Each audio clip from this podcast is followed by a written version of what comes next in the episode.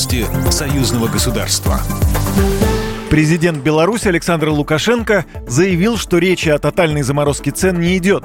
Их просто необходимо контролировать, передает Белта.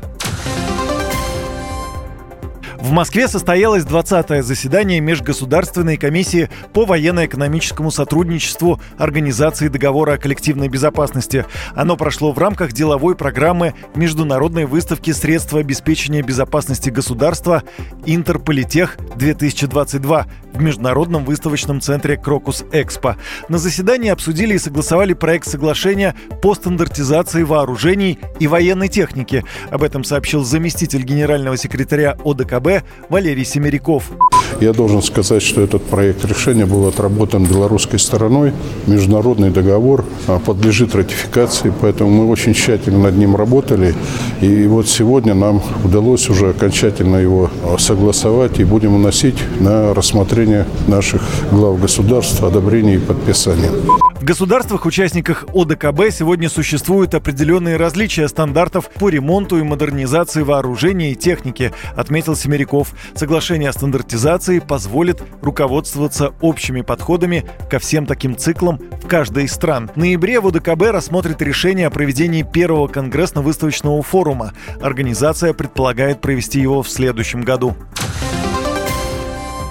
Союзные парламентарии обсудят совместные программы по обеспечению продовольственной безопасности. 27 октября в Минске пройдет заседание профильной комиссии Парламентского собрания Союза Беларуси и России по аграрным вопросам, сообщает пресс-служба Парламентского собрания. В числе тем обсуждения подготовка новых союзных программ. В частности, речь о разработке интеллектуальных технологий и роботизированных технических средств для промышленного садоводства, разработке цифровых технологий и комплекса автоматизированных роботизированных машин и оборудования для молочного животноводства и так далее.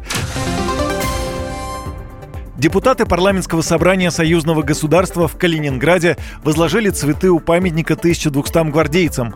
Памятник является братской могилой, в которой похоронены солдаты, павшие при штурме города и крепости Кёнигсберг в апреле 1945 года.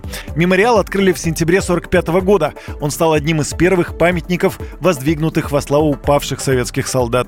Программа произведена по заказу телерадиовещательной организации Союзного государства. По вопросу размещения рекламы на телеканале канале Белрос звоните по телефону в России 495 637 65 22. В Беларуси плюс 375 44 759 37 76. Новости союзного государства.